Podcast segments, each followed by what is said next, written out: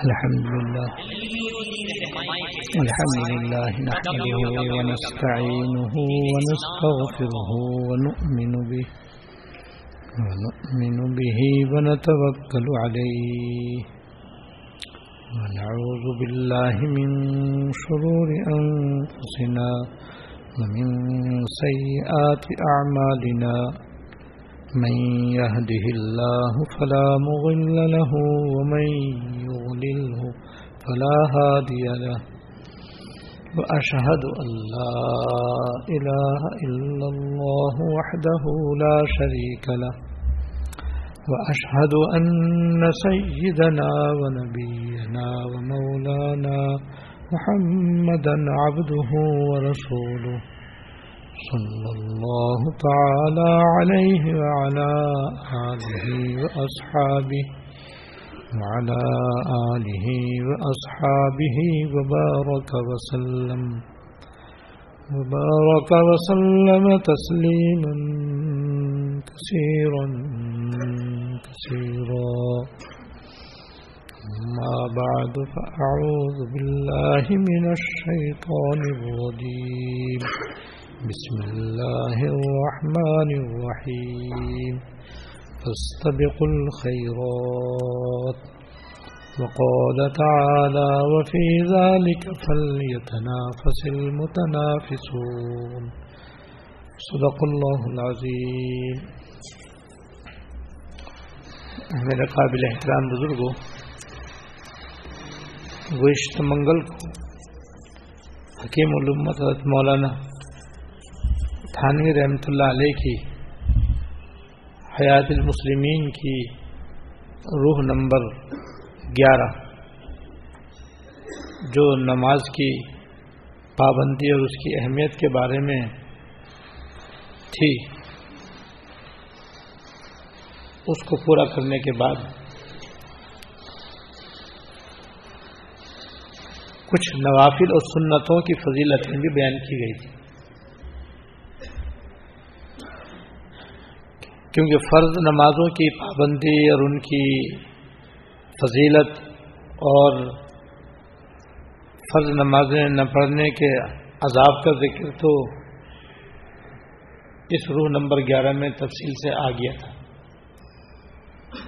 تو نماز کی مناسبت سے خیال ہوا کہ وطر کی نماز کی اہمیت، سنن موقعہ کی اہمیت سنن غیر موقعہ کی کچھ فضیلت اور کچھ نوافل کی فضیلت بھی بیان ہونی چاہیے تاکہ اس طرف بھی ہماری توجہ ہو اور ان کے بھی ہم پابندی کرنے کا اہتمام کریں۔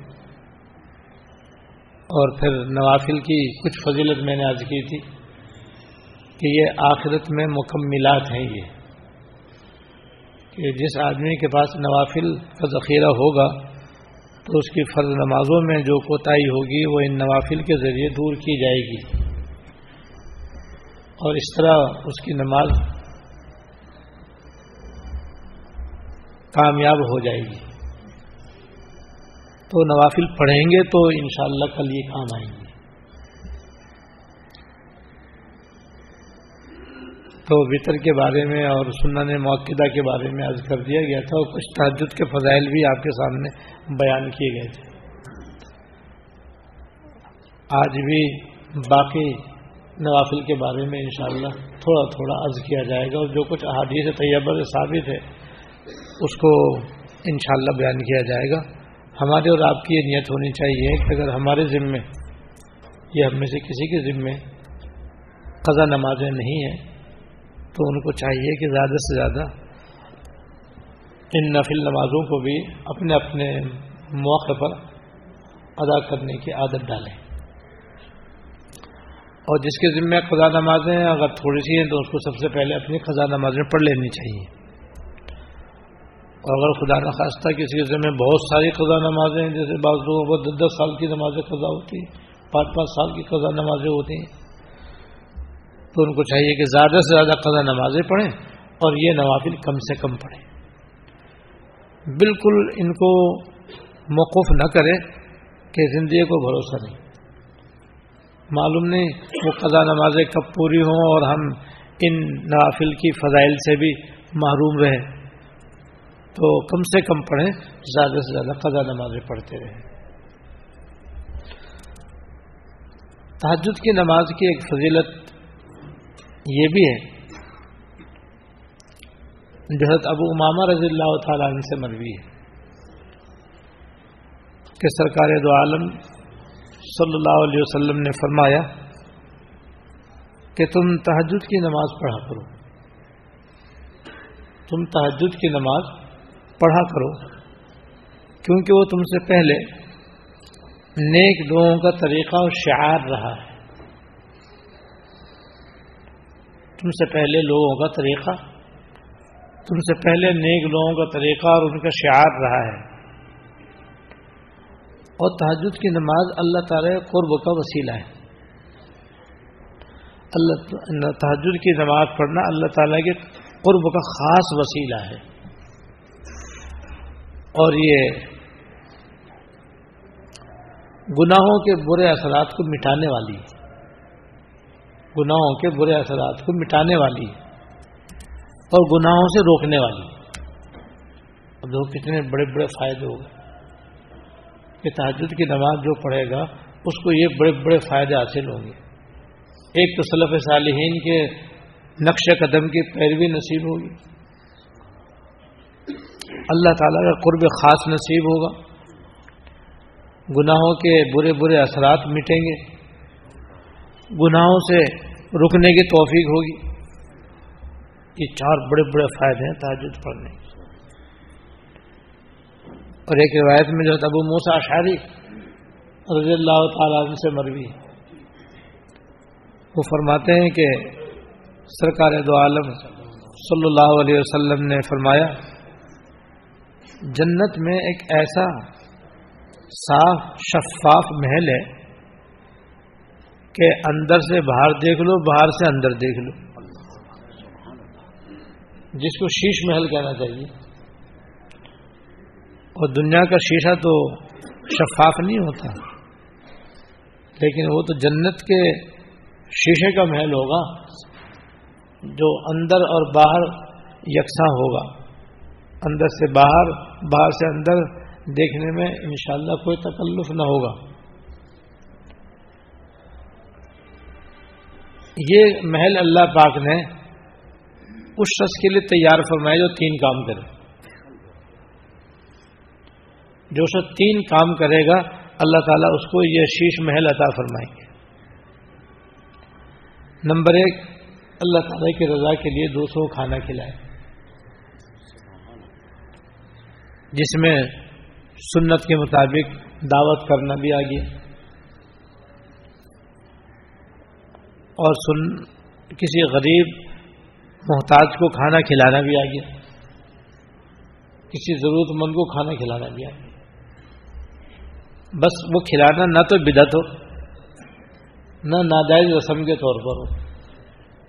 اس لیے میں نے پہلے ہی قید لگا دی کہ سنت کے مطابق اس کا کھانا کھلانا ہو یا دعوت ہو اللہ تعالیٰ کی رضا کے لیے کسی مسلمان کے اکرام میں، اس کے احترام میں کہ کسی مسلمان کو کھانے کی حاجت ہے، اس کو اللہ کی رضا کے لیے کھانا کھلانا یہ اس میں آیا۔ کہ اللہ تعالیٰ کی رضا کے لیے کھانا کھلائے۔ نمبر دو، سلام پھیلائے۔ لوگوں کے اندر سلام پھیلائے۔ یعنی جو بھی مسلمان ملے، اس کو سلام کرے۔ جو مسلمان ملے، اس کو سلام کرے۔ جو مسلمان ملے، اس کو سلام کرے۔ جہاں جائے، پہلے سلام کرے۔ کھانا کھلائے، پہلا کام۔ سلام پھیلا ہے دوسرا کام۔ اور تیسرا کام ہی جب رات کو لوگ سوئے ہوئے ہوں تو اٹھ کر تاجد کی نماز پڑھے اللہ تعالیٰ اس کو یہ شیش محل عطا فرما دے یہ شیشے کا محل اللہ باغ اس کو نصیب فرما دے۔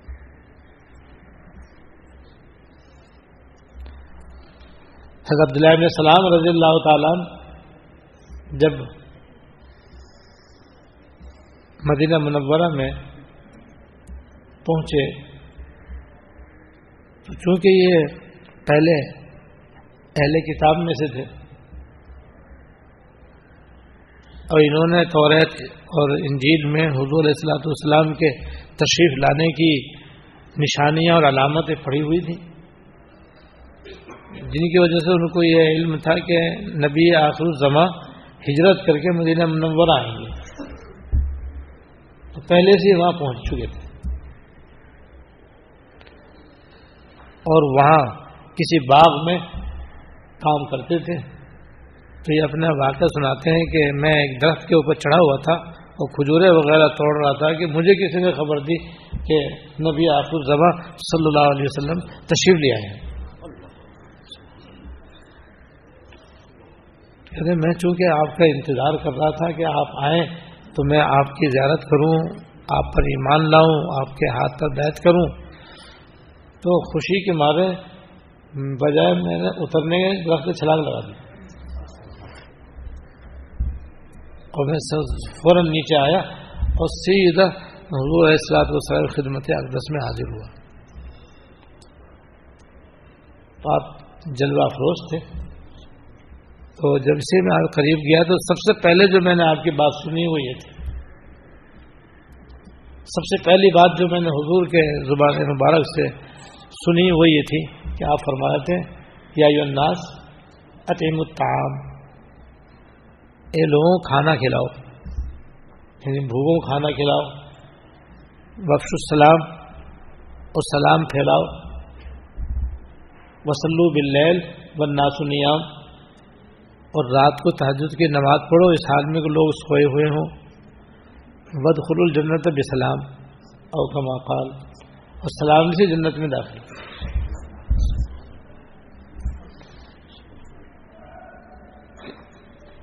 اور تحجد کی کم سے کم دو رکعتیں۔ اور اس سے زیادہ چار رکعتیں۔ اس سے زیادہ آٹھ رکعتیں۔ اور بارہ رکعت پڑھنا بھی آ حضرت صلی اللہ علیہ وسلم سے ثابت ہے۔ حضرت عبداللہ بن عمر اور حضرت اللہ بن عباس اللہ تعالیٰ عنہ فرماتے ہیں کہ حضور جوانی کے زمانے میں اکثر آٹھ رکتیں پڑھتے تھے۔ تین رکت وطر کے پڑھتے تھے۔ دو رکت فجر کی سنتیں پڑھتے تھے۔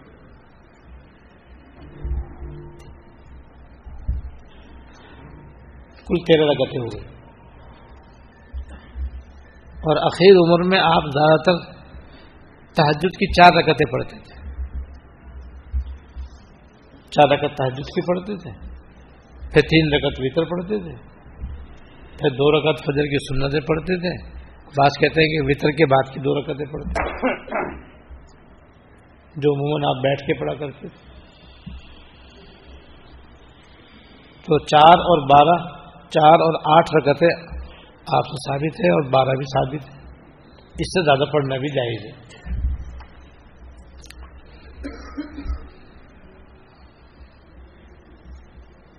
میں پہلے آج کر چکا ہوں کہ تحجد کی نماز آدمی عشاء کے فرضوں کے بعد ہی پڑھ سکتا ہے فطروں سے پہلے۔ افضل یہ ہے کہ رات کے آخری تہائی حصے میں پڑھے اور تحجد کی نماز کے لیے سونا کوئی ضروری نہیں ہے۔ اگر کوئی سائرات جاگتا رہے سائرات نفل پڑھتا رہے، تب بھی اس کی تحجد تحجد ہے۔ اور کوئی سو کر اٹھے، تب بھی اس کی تحجد تحجد ہے۔ رات کے اول حصے پڑھنا جائز ہے، رات کے آخری حصے پڑھنا افضل ہے۔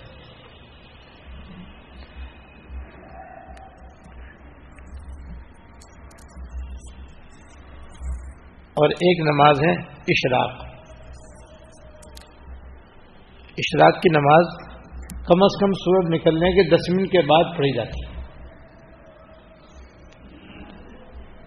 دس منٹ سورج نکلنے کے بعد اس کا پڑھنا بلا کراہت جائز۔ کوئی پندرہ بیس منٹ کے بعد پڑے تو اور اچھا۔ لیکن پندرہ یا بیس منٹ تک انتظار کرنا کوئی ضروری نہیں ہے۔ بہتر ہے بس۔ تو اگر اس وقت کوئی دو رکعت میں پھر پڑے تو ابو امامہ رضی اللہ تعالی عنہ سے روایت ہے کہ سرکار دو عالم صلی اللہ علیہ وسلم نے فرمایا، جوش فجر کی نماز کے بعد، فجر کی نماز جماعت سے پڑھے۔ اور پھر اسی جگہ اشراق کی نماز پڑھنے کے لیے بیٹھا رہے، پھر اسی جگہ اشراق تک بیٹھا رہے۔ ذکر و تصویر میں، تلاوت میں مشغول رہے۔ اور جب سورج بلند ہو جائے یعنی دس منٹ گزر جائیں، دو رکعت نفل اشراق کی پڑھے، تو اس کو کامل ایک حج اور ایک عمرے کے برابر ثواب ملتا ہے کامل ایک حج اور ایک عمرے کا اس کو ثواب ملتا ہے۔ اور یہ اشراق تک اسی جگہ بیٹھا رہنا افضل ہے۔ ضروری نہیں ہے۔ بلکہ علماء نے یہ فرمایا ہے کہ افضل تو یہی ہے کہ جہاں اس نے نماز پڑھی ہے، وہیں پر بیٹھا رہے۔ لیکن افضل ہی کا دوسرا درجہ یہ ہے کہ وہاں سے اٹھ جائے۔ اور مسجد میں کہیں اور جا کر کے بیٹھ جائے اور وہاں پر اشراق تک ذکر و تلاوت میں، دعا میں مشغول رہے۔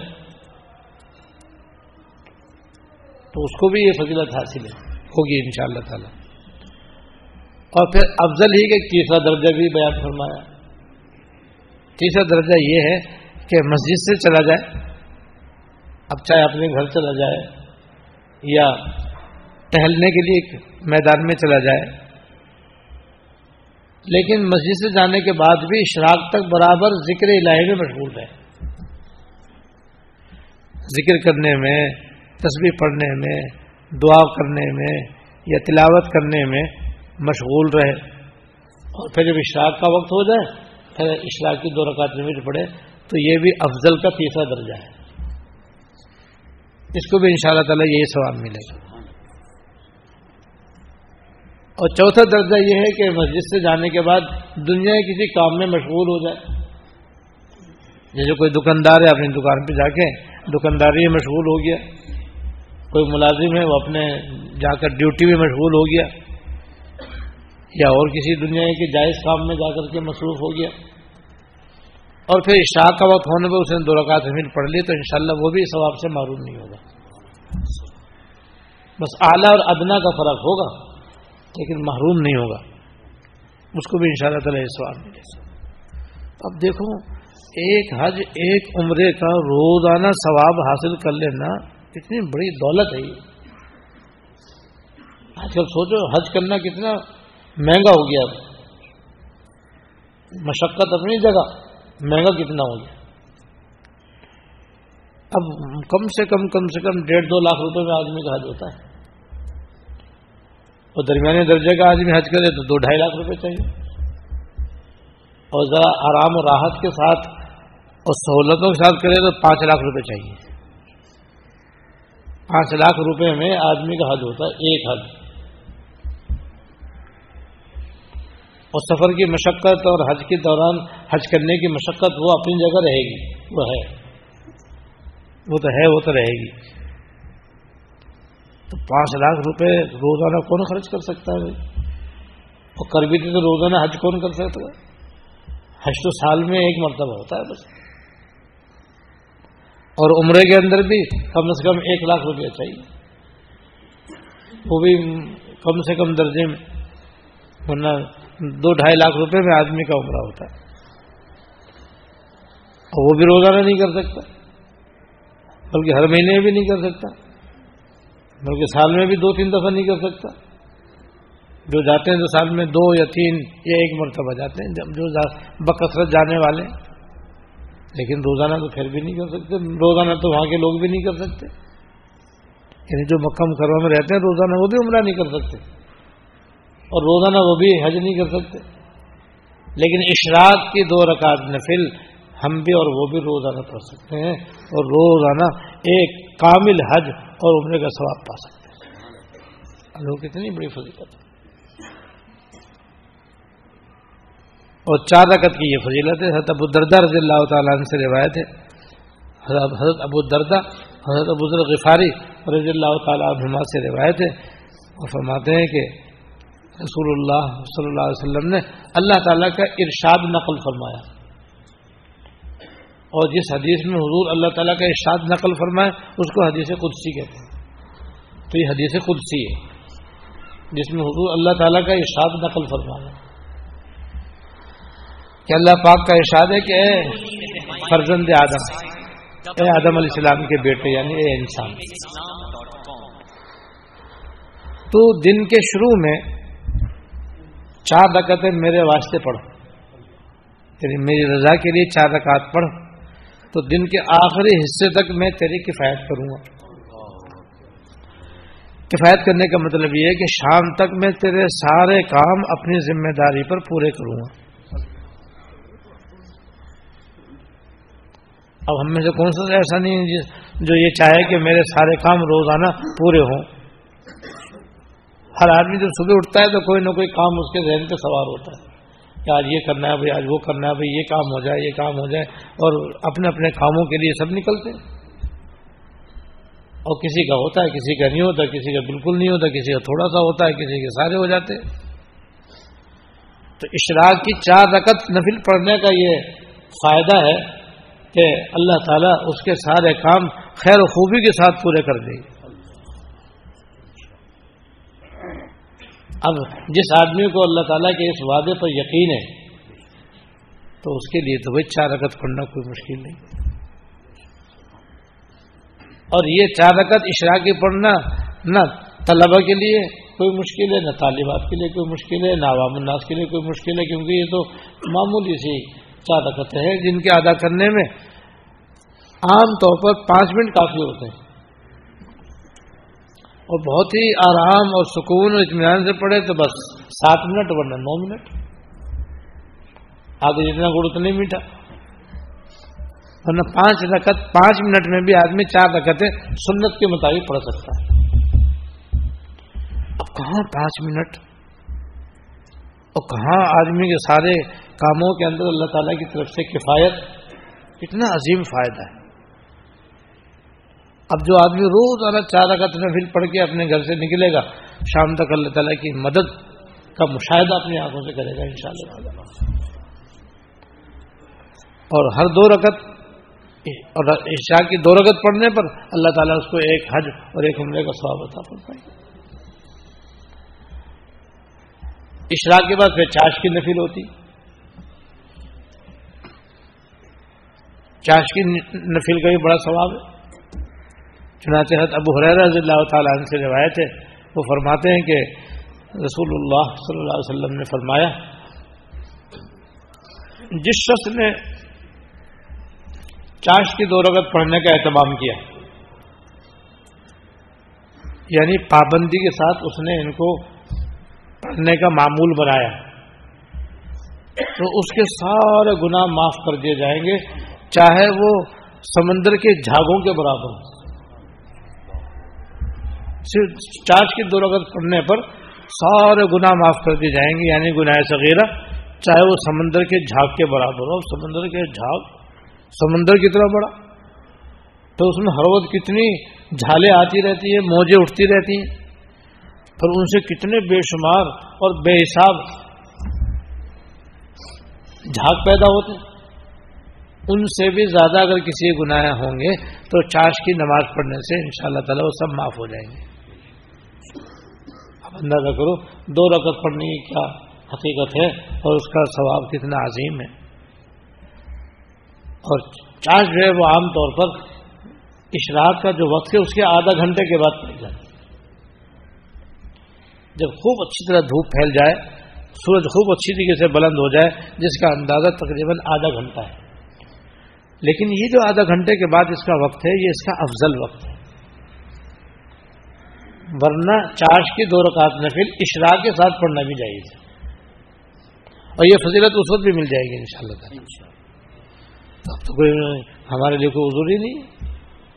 جب سورج نکلنے کے دس منٹ کے بعد دو رکعت نفل اشراق کی پڑھ لیں اسی وقت دو رکعت نفل چارج کی نیت سے پڑھ لیں زیادہ پڑھنا چاہتے ہیں تو چار رکعت نفل اشراق کی پڑھ لیں چار رکعت نفل چارج کی نیت سے پڑھ لیں تو سورج نکلنے کے دس منٹ کے بعد دونوں نمازیں پڑھنے میں کوئی کراہت نہیں ہے، کوئی قباہت نہیں ہے۔ دو رکعتیں اشراق کی، دو رکعت نفل چاش کی اور یہ فضیلت ان شاء اللہ روزانہ ہمیں حاصل ہو سکتی ہے اور ہمارے دینی اور دنیا کے کاموں میں کوئی خلل بھی نہیں آئے۔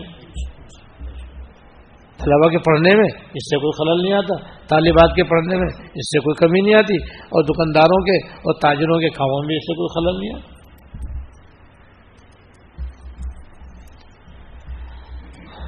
اور حضرت بن مالک رضی اللہ تعالیٰ عنہ سے روایت ہے کہ رسول اللہ صلی اللہ علیہ وسلم کو یہ فرماتے ہوئے سنا کہ جس آدمی نے چاش کی بارہ رکعت پڑھی، اللہ تعالیٰ اس کے جنت میں سونے کا ایک محل بنا دے۔ جس آدمی نے چاش کی بارہ رکعتیں پڑھی، اللہ تعالیٰ اس کے لیے جنت میں سونے کا ایک محل بنا دے۔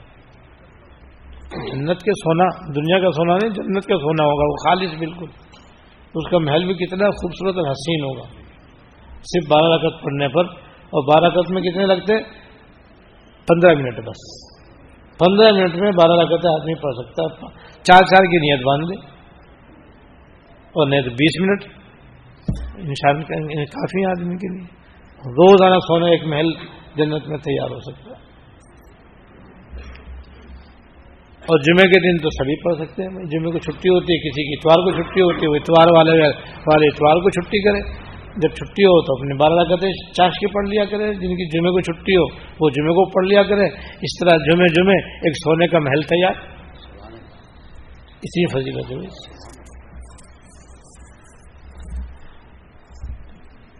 اور اشراق چاش کے بعد پھر آتا ہے زوال۔ تو زوال کی چار دقتوں کا ایک ثواب اور فضیلت میں نے پچھلی منگل کو بیان کی تھی۔ کہ جو آدمی زوال کی زوال ہونے کے بعد زہر کے فرضوں سے پہلے چار رکعت نفل پڑھے گا، تو اس کو ایسا ثواب ملے گا، جیسے ساری رات اس نے تحجد کی نماز پڑھی ساری رات تحجد پڑھنے کا ثواب چار رکعت کے اللہ تعالیٰ عطا فرما دے۔ مزید یہ فضیلتیں دیکھیے۔ حضرت اللہ ابن صاحب رضی اللہ تعالیٰ فرماتے ہیں کہ رسول اکرم صلی اللہ علیہ وسلم نے زوال کے بعد اور زہر کی نماز سے پہلے۔ رسول اکرم صلی اللہ علیہ وسلم زوال کے بعد زہر کی نماز سے پہلے چار رکعت نفل پڑھایا کرتے تھے۔ آپ پڑھا کرتے تھے اور فرماتے تھے کہ یہ مبارک گھڑی ہے، یہ ایک مبارک گھڑی ہے جس میں آسمان کے دروازے کھول دیے جاتے ہیں۔ جس میں آسمان کے دروازے کھول دیے جاتے ہیں۔ مجھے بھی یہ بات محبوب ہے کہ اس وقت میرا کوئی عمل اللہ تعالیٰ کی بارگاہ پیش کیا جائے۔ تو یہ وقت اللہ تعالیٰ کی رحمت کے دروازے کھلنے کا ہے۔ اس وقت جو بندہ یہ چار رکعت پڑے گا، یہ اللہ تعالیٰ کی بارگاہ میں پیش ہو جائیں گے۔ اور ایک حدیث میں ہے کہ جس شخص نے زور کی نماز سے پہلے چار رکعت پڑھی، اس کے جنت میں ایک مکان بنا دیا جائے۔ گا تو یہ فضیلت چار رکعت سنت زوال کی ہیں یہ۔ چار رکعت سنت موقع کی نہیں، ان کی فضیلت تو میں نے پچھلی دفعہ بیان کر دی تھی۔ آپ اگر کسی کے پاس وقت کم ہو اور دو رکعت پڑھ سکتے دو ہی پڑھ لیں سنن زوال دو رکعت سے بھی ادا ہو جاتی۔ کم سے کم دو رکعتیں، بہتر یہ کہ چار رکعتیں پڑھیں۔ اس کے بعد پھر شام ہو جاتی ہے اثر کے بعد تو آپ جانتے ہیں کہ نوافل مکرو ہے مغرب کی نماز کے بعد پھر اوابین کی نسلیں آ جاتی ہیں۔ تو اوابین کی بھی بڑی فضیلت ہے۔ حضرت حریر رضی اللہ تعالیٰ عنہ سے روایت میں فرماتے ہیں کہ رسول اللہ صلی اللہ علیہ وسلم نے فرمایا، جس شخص نے مغرب کی نماز کے بعد چھ رکعت اس طرح پڑھی کہ ان کے درمیان کوئی بری بات نہیں کی یعنی کوئی گناہ کی بات نہیں کی۔ تو اس کی یہ چھ رکت بارہ سال کی عبادت کے برابر سمجھی جائیں گی۔ یعنی مغرب کے دو سنتوں کے بعد، مغرب کی دو سنتوں کے بعد چھ رکت نفل پڑھنے کا ثواب بارہ سال کی عبادت کے برابر ہے۔ اور دو سنت کے بعد دو نفل تو عام طور پر سوئی پڑھتے ہیں، پڑھنا بھی چاہیے۔ اس کے ساتھ بس چار رکعت اور پڑھ لے بس۔ اس طرح بارہ، اس طرح سے چار، چھ رکعت نفل پڑھنے کا معمول بنا لے اور جب یہ معمول بن جاتا ہے، پھر کچھ مشکل نہیں رکھتا آدمی معمول کے اندر اللہ پاک نے سہولت رکھی ہے۔ جب کسی کام کی عادت پڑ جاتی ہے اور معمول بن جاتا ہے، پھر پڑھنا کچھ بھی مشکل نہیں رہتا۔ جب تک معمول نہیں ہے، ذرا سا مشکل معلوم ہوتا ہے۔ لیکن معمول بننے کے بعد تو کچھ بھی مشکل نہیں ہے، ویسے بھی کوئی مشکل نہیں ہے۔ اس لیے کہ چھ رکعت پڑھنا تو کوئی مشکل کام نہیں ہے۔ اور بارہ سال کی عبادت کا روزانہ کسی کو ثواب مل جانا کوئی معمولی فائدہ نہیں ہے، بہت بڑا فائدہ ہے۔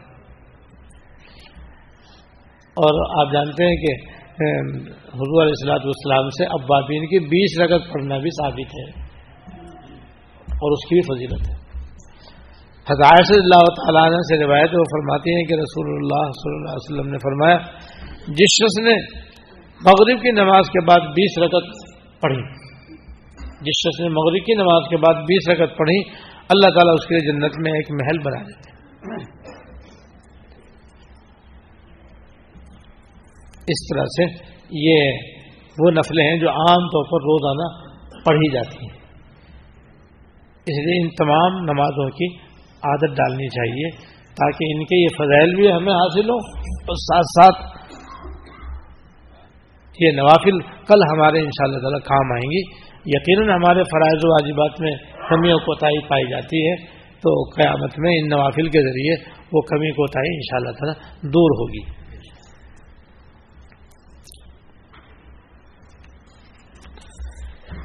ایک نماز اور بھی ہے جو حضور اصلاۃ والسلام نے خاص الخاص اپنے چچا عباس رضی اللہ تعالیٰ عنہ کو بطور تحفہ عطا فرمائی تھی۔ جس کو سلاد التصبی کہتے ہیں۔ یہ نماز بھی ایسی ہے کہ ہر مسلمان مرد عورت کے معمول میں ہونی چاہیے۔ جس کی فضیلت یہ ہے۔ حت عبداللہ ابن عباس رضی اللہ تعالیٰ عنہ سے روایت ہے۔ کہ رسول اللہ صلی اللہ علیہ وسلم نے ایک دن اپنے چچا عباس رضی اللہ تعالیٰ عنہ سے فرمایا، اے عباس، اے میرے محترم چچا، اے عباس، اور اے میرے محترم چچا، کیا میں آپ کی خدمت میں ایک قیمتی تحفہ پیش نہ کروں؟ کیا میں آپ کی خدمت میں ایک گراں قدر عطیہ پیش نہ کروں؟ کیا میں آپ کو ایسی کوئی خاص بات نہ بدلاؤں کیا میں آپ کے دس کام انجام نہ دوں؟ سبحان اللہ۔ کیا میں آپ کی دس خدمتیں نہ کروں؟ اللہ اکبر، اللہ یعنی میں آپ کو کوئی ایسا عمل، میں آپ کو ایسا عمل بتاؤں کہ جس سے آپ کو دس بڑے بڑے فائدے حاصل ہوں گے۔ وہ عمل ایسا ہے۔ کہ اگر آپ اس کو کریں گے، تو اللہ تعالیٰ آپ کے سارے گناہ معاف فرما دیں گے۔ اگلے بھی، پچھلے بھی، نئے بھی اور پرانے بھی، بھول کر کیے ہوئے بھی، جان کر کیے ہوئے بھی، صغیرہ بھی اور کبیرہ بھی، چھپ کر کیے ہوئے بھی، کھلم کھلا کیے ہوئے بھی۔ دس کے گنا ہوگا جو اور یاد رکھیں یہاں پر کبیرہ سے مراد ہے سغیرہ گناہوں میں کبیرہ۔ سغیرہ گناہوں میں جو کبیرہ ہیں وہ یہاں پر مراد ہے اور عام کبیرہ تو آپ جانتے ہیں کہ وہ بھی توبہ سے معاف ہو جاتے ہیں۔ یہ عظیم تحفہ جو میں آپ کو دینا چاہتا ہوں وہ سلاد التصویر ہے۔ اور پھر آپ نے اس میں طریقہ ہی بتلایا کس طرح پڑھے اس کو۔ فرمایا، آپ چار رکعت نفل، چار رکعت نماز پڑھیں۔ چار رکعت نفل نماز پڑھیں۔ اور ہر رکعت میں سورہ فاتحہ اور کوئی دوسری صورت پڑھیں۔ پھر جب آپ پہلی رکت میں اس طرح کراج کر چکے یعنی سورہ فاتح ہی پڑھ لیں، کوئی صورت بھی ملا لیں، تو قیام ہی کی حالت میں پندرہ مرتبہ یہ کلمہ کہیں، سبحان اللہ الحمد اللہ اللہ اللہ اکبر۔ پھر اس کے بعد رکو کریں۔ اور رکو کی تصویر کم از کم تین دفعہ کہنے کے بعد رکو ہی میں یہ کلمہ دس مرتبہ کہیں۔ پھر رکو سے کھڑے ہو کر قوما کریں۔ یعنی سمی اللہ علیہ حمید ربنا میں کیا کر کھڑے ہو جائیں۔ اور کھڑے ہونے کی حالت ہی میں دس مرتبہ یہ کلمہ کہیں۔ پھر سجدے میں چلے جائیں۔ سجدے میں جا کر سجدے کی تصویر پڑھنے کے بعد سجدے ہی میں دس مرتبہ یہ کلمہ پڑھیں۔ پھر سجدے سے بیٹھ کر جلسہ کریں اور اس میں دس مرتبہ یہ کلمہ پڑھیں۔ پھر دوسرے سجدے میں جا کر اور سجدے کی تصویر پڑھ کر دس مرتبہ یہ کلمہ کہیں۔ پھر دوسرے سجدے سے اٹھ کر کے بھی ابھی کھڑے نہ ہوں، بیٹھے ہی رہیں۔ اور بیٹھ کر دس مرتبہ یہ کلمہ پڑھیں۔ اس طرح چاروں رکعتیں پڑھیں۔ اس طرح چار رکعتیں پڑھیں۔ اس ترتیب سے ہر رکعت میں یہ کلمہ پچہتر مرتبہ ہو جائے گا۔ اس میں حدیث میں میرے چچا اگر آپ سے ہو سکے تو آپ روزانہ یہ نماز پڑھا کریں۔ حضور اپنے چچا سے فرما لیں گے میرے چچا اگر ہو سکے تو آپ روزانہ یہ نماز پڑھا کریں۔ اگر روزانہ پڑھ سکے تو ہر جمعے کے دن پڑھ لیا کریں۔ اور اگر یہ بھی نہ ہو سکے تو کم از کم زندگی میں ایک دفعہ پڑھ لیں۔ بعض روایتوں میں ہے کہ آپ ہر مہینے پڑھا کر اگر ہر مہینے پڑھ سکیں تو سال میں ایک مرتبہ پڑھا کر اور سال میں بھی ایک دفعہ نہ پڑھیں تو کم از کم زندگی میں ایک مرتبہ پڑھ لیں۔ دیکھو کتنی تاکید فرما رہے ہیں آپ۔ یہ ہے سلاد التصویر بھائی۔ اور یہ چوبیس گھنٹے میں صرف مکرو ممنوع اوقات کے علاوہ کسی اور بھی پڑھ سکتے ہیں۔ مغرب کے بعد پڑھ لیں، عشاء کے بعد پڑھ لیں تحجد میں پڑھ لیں، اشراق کے وقت پڑھ لیں، چاش کے وقت پڑھ لیں، ظہر کے وقت میں پڑھ لیں، مغرب کے بعد پڑھ لیں، ہر طرح کے اختیار ہے۔ عباس رضی اللہ تعالیٰ جن کو حضور نے یہ تحفہ عطا فرمایا، ان کے تبصر سے آپ نے اپنی امت کو عطا فرمایا۔ عام طور پر وہ جمعے کے دن زوال کے بعد پڑھا کرتے تھے۔ اس لیے ہمارے اکابر کا اور صرف صالحین کا عام معمول یہی ہے کہ وہ جمعے کے دن پڑھتے ہیں زوال کے بعد۔ اور جمعے کے دن زوال کے بعد پڑھنے میں کوئی مشکل نہیں کیونکہ جمعے کی نماز پڑھنے تو جانا ہی ہوتا ہے مسجد میں۔ کوشش کریں کہ زوال سے پہلے پہلے مسجد میں پہنچ جائیں۔ یا زوال ہوتے ہی مسجد میں داخل ہو جائیں اور جا کر کے پہلے دو رکعت طیت المسجد طیت الوضو پڑھ لیں۔ اور اس کے بعد پھر آپ یہ چار رکعت نفل پڑھ لیں۔ اچھا ان چار رکعتوں کے اندر یہ بھی سہولت ہے۔ کہ افضل تو یہ ہے کہ ایک سلام سے چار رکعت پڑھیں آپ۔ لیکن اگر کسی کے پاس وقت کم ہے، یا فرصت کم ہے، یا طبیعت کچھ نرم گرم ہے، تو وہ دو دو رکعت کر کے پڑھ سکتا ہے۔ دو رکعت سویر پڑھ لی، دو رکعت شام کو پڑھ لی، چار رکعت پوری ہو گئی۔ یہ بھی سہولت ہے۔ ایک ہی سلام سے چاروں وقت پڑھنا لازم نہیں ہے، بہتر ہے۔ اور یہ بھی سہولت ہے کہ اگر کسی سے کھڑے ہو کر پڑھنا مشکل ہو، جیسے بعض کمزور ہوتے ہیں، بعض خواتین کمزور ہوتے ہیں، بعض بیمار ہوتے ہیں، اور ان سے کھڑے ہو کر اتنی دیر تک نماز پڑھنا مشکل ہوتا ہے، تو وہ بیٹھ کے ہی پڑھ سکتے کیونکہ تو نفل نماز ہے نا۔ اور نفل نماز بیٹھ کے ہی پڑھنا چاہیے۔ اس لیے آرام سے بیٹھ کر بھی کوئی پڑھنا چاہے تو پڑھ سکتا ہے۔ اس میں دیکھو، بیماروں کے لیے، بوڑھوں کے لیے، کمزوروں کے لیے کتنی سہولت ہے۔ اتنی سہولتوں کے ہوتے ہوئے بھی پھر ہم اس کے پابند نہ ہوں اور اس نعمت عظما سے ہم معروم رہیں تو وہی بہت بڑی معرومی کی بات ہے۔ اور ایک نماز ہے تحیت الوضو۔ اور ایک نماز ہے تحیت الوضو۔ کہ جب آدمی وضو کرے اور وضو سے فارغ ہونے کے بعد مکرو ممنوع وقت نہ ہو، تو کم سے کم دو رکعت نفل پڑے اسے کہتے تحیت الوضو۔ اس کے پڑھنے سے ایک تو آدمی کے سارے گناہ معاف ہو جاتے ہیں۔ یعنی گناہ صغیرہ۔ دوسری فضیلت وہ ہے جو ہے تب حریر اللہ تعالیٰ کی حدیث میں۔ وہ فرماتے ہیں کہ رسول اللہ صلی اللہ علیہ وسلم نے ایک فجر کی نماز پڑھائی۔ اور پھر حد بلال رضی اللہ تعالیٰ عنہ سے فرمایا کہ اے بلال تمہیں اپنے نیک اعمال میں جس عمل سے زیادہ سے زیادہ اجر و ثواب کی امید ہو وہ بتاؤ۔ کیونکہ میں نے جنت میں تمہارے چپلوں کی آہٹ اپنے آگے آگے سنائی تھی، سنی تھی۔ یعنی میں خواب میں میں جنت میں، اپنے آپ کو جنت میں دیکھا اور میں چل رہا ہوں تو تم آگے آگے تمہارے چلنے کی آہٹ سنائی دے رہی۔ ہے اس لیے میں دریافت کرنا چاہتا ہوں کہ تمہارے کس عمل کی برکت ہے۔ وہ عمل مجھے بتلاؤ۔ تو حضرت ابو حضرت بلال رضی اللہ تعالیٰ نے کہ حضور مجھے اپنے اعمال میں سب سے زیادہ جو ثواب کی امید ہے وہ یہ ہے کہ میں نے دن میں رات میں جب بھی وضو کیا، ہمیشہ میں نے دو رکعت نفل پڑھی۔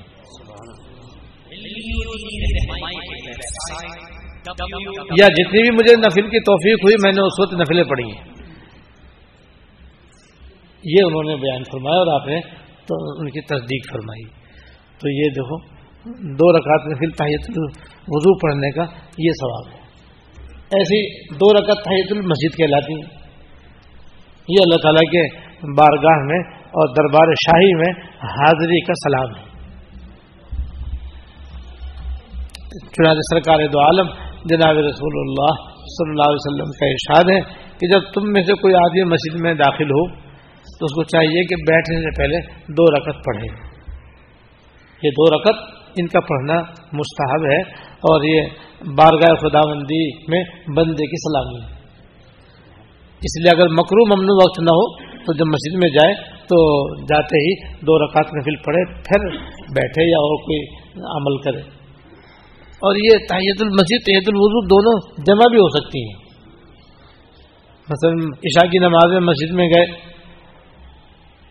دو رکعت نفل پڑھنے کا وقت ہے۔ تو دو رکعت نفل میں تحیت الوضو کی بھی نیت کر لیں، تحیت المسجد کی بھی نیت کر لیں۔ اور اگر چار رکعت سنت غیر موقع کا وقت ہے، تو اس میں سنت کی بھی نیت کر لیں تحت الوضو کی بھی نیت کر لیں تحت المسجد کی بھی نیت کر لیں۔ وہ بھی ادا ہو جائیں گی۔ اور بھی جو نوافل ہیں، جیسے سلاط الشکر ہے سلاط الحاجت ہے سلاط الطوبہ ہے کہ اگر آدمی سے گناہ ہو جائے اور اللہ تعالیٰ کے کی بارگاہ میں وہ دو رکعت مل پڑھ کر اپنے گناہ کی معافی مانگے تو اللہ تعالیٰ اس سے گناہ معاف فرما دیتے ہیں۔ ان سب کو ایک جگہ اکٹھا بھی کر سکتا ہے کہ دو رکعت میں فلم پڑھے اور اس میں تحیت المسجد کی بھی نیت کرے، تحیت الوضو کی بھی نیت کرے سلاۃ الحاجت کی بھی نیت کرے سلاۃ الشکر کی بھی نیت کرے سلاۃ الطبہ کی بھی نیت کر لے۔ سب کی نیت کرے، دو رکعت اور نیت پانچ۔ پانچوں کا ان شاء اللہ تعالیٰ ثواب ملے گا اس کو اس لیے بھائی ان نوافل کا بھی اپنے موقع بموقع ان کا بھی اہتمام کرنا چاہیے۔ اللہ تعالی ہم سب کو توفیق عطا فرمائے۔ واقع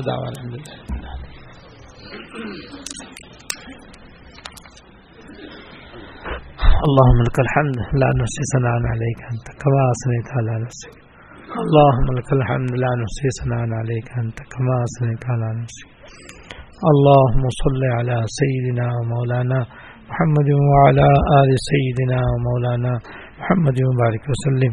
ربنا ظلمنا أنفسنا وإن لم تغفر لنا وترحمنا لنكونن من الخاسرين. ربنا ظلمنا أنفسنا وإن لم تغفر لنا وترحمنا لنكونن من الخاسرين. ربنا آتنا في الدنيا حسنة وفي الآخرة حسنة وقنا عذاب النار. ربنا آتنا في الدنيا حسنة وفي الآخرة حسنة وقنا عذاب النار. ربنا هب لنا من أزواجنا وذرياتنا قرة أعين واجعلنا للمتقين إماما. اللهم اغفر لنا وارحمنا وعافنا واعف عنا. اللهم اغفر لنا وارحمنا وعافنا واعف عنا. اللهم وفقنا لما تحب وترضى. اللهم وفقنا لما تحب وترضى. اللهم اعنا على ذكرك وشكرك وحسن عبادتك.